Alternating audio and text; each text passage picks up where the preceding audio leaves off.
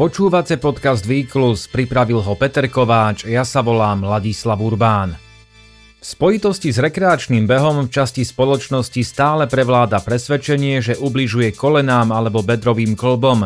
Skupina vedcov zo Severozápadnej univerzity v Spojených štátoch amerických však vyslovila hypotézu, že ide o mýtus a v snahe potvrdiť to uskutočnila veľký výskum, na ktorom participovalo 3804 maratóncov.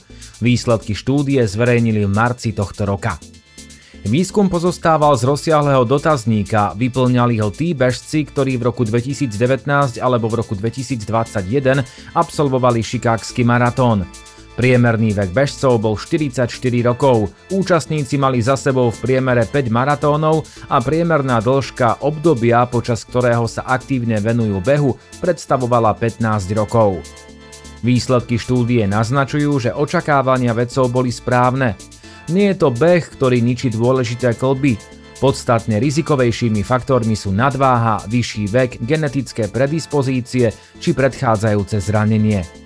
Výskum takisto ukázal, že viacerí doktori svojim pacientom inštinktívne radia, aby prestali s behaním, aj keď na to nie je žiadny dôvod.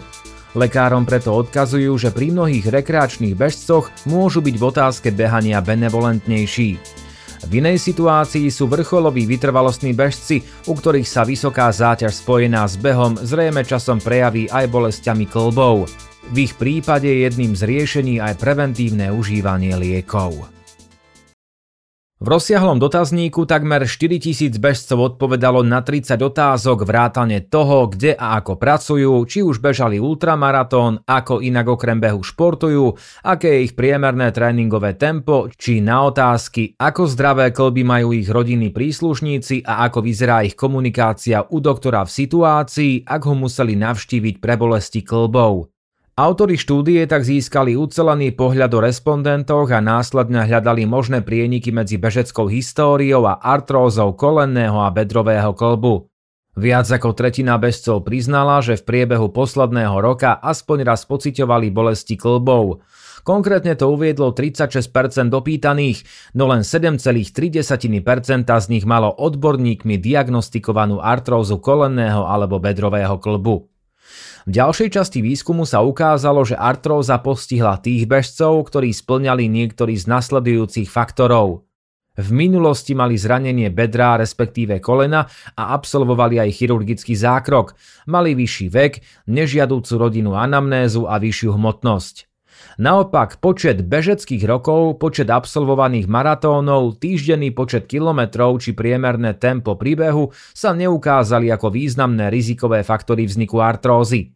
Zo záverov výskumu vyplýva, že jediným rizikovým faktorom bolesti klbov, ktorý môže byť spojený s behaním, je predchádzajúce zranenie dolnej končatiny. V takejto situácii je možné, že zranenie vzniklo ako následok bežeckého tréningu, mohlo viesť k asymetrii príbehu a tá sa mohla prejaviť preťažením klbov. Bolesti klbov zákonite neznamenajú artrózu. V dotazníku to spomínali hlavne mladší bežci a začínajúci maratónci, čo však odborníci považujú za logické, keďže je málo pravdepodobné, že by desiatky maratónov odbehli tí, ktorých bolia klby. Rovnako to vytvára hypotézu, že ak sú klby zdravé, s pribúdajúcimi maratónskymi skúsenosťami bolesť pominie.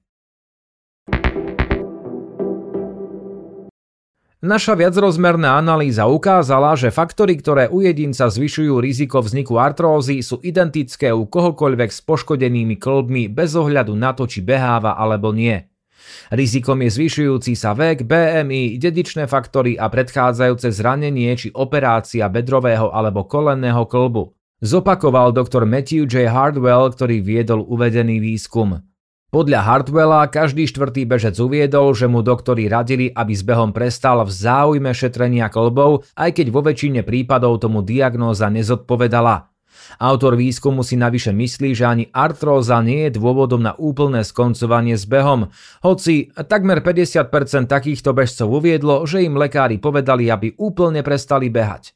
Bežcom, ktorých sa týkajú uvedené rizikové faktory, Hardwell radí. Musíte byť trochu opatrnejší, vždy sa uistite, či sa na vašom tele neprejavujú akékoľvek zranenia či operácia, ktorú ste absolvovali, aby ste mali istotu, že sa k behu vraciate bezpečným spôsobom a počúvajte svoje telo, ak sa budete snažiť behať viac. Po operácii či vážnejšom zranení dolných končatín je vhodné poradiť sa s lekárom, či je na mieste začať s behom. Výhodou je aj konzultácia s bežeckým trénerom a fyzioterapeutom s cieľom posilniť tie svaly, ktoré pri behu zabránia opätovnému zraneniu.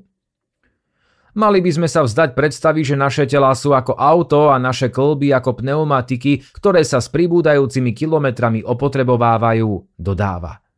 Namiesto toho odporúča viac sa zamerať na starostlivosť o svoje telo a venovať mu zvýšenú pozornosť. Nemyslíme si, že sa u nás nevyhnutne rozvinie artróza len preto, že nabeháme viac kilometrov. Toto by rozhodne nemalo byť strašiakom, najmä pri uvedomení si, koľko iných výhod behanie prináša.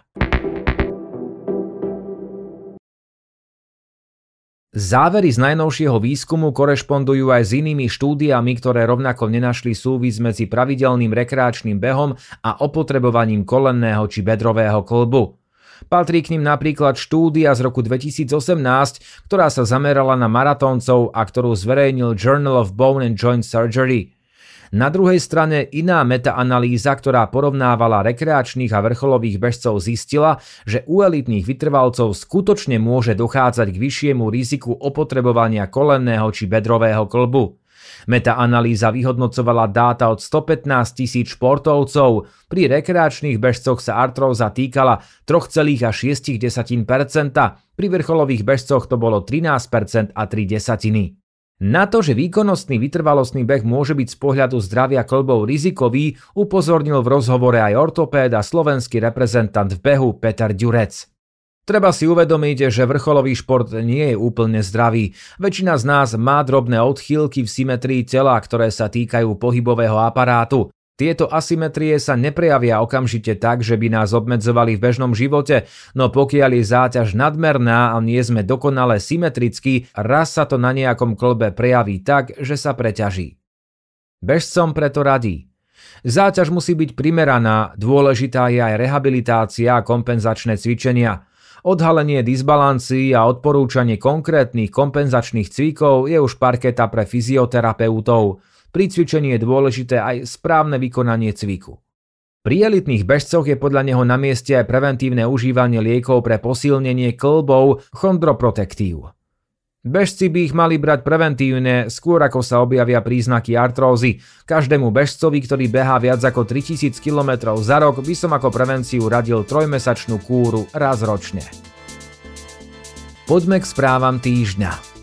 Slovenská atlétka Gabriela Gajanová si v nedeľu vylepšila osobný rekord v behu na 800 metrov na 2 minúty a 58 stotín sekundy prvom štarte na 800 v sezóne skončila na mítingu v nemeckom Relingene na treťom mieste. Ak by sa aj tento rok podarilo zabehnúť 800 po 2 minúty, dokázala by to ako štvrtá Slovenka v histórii.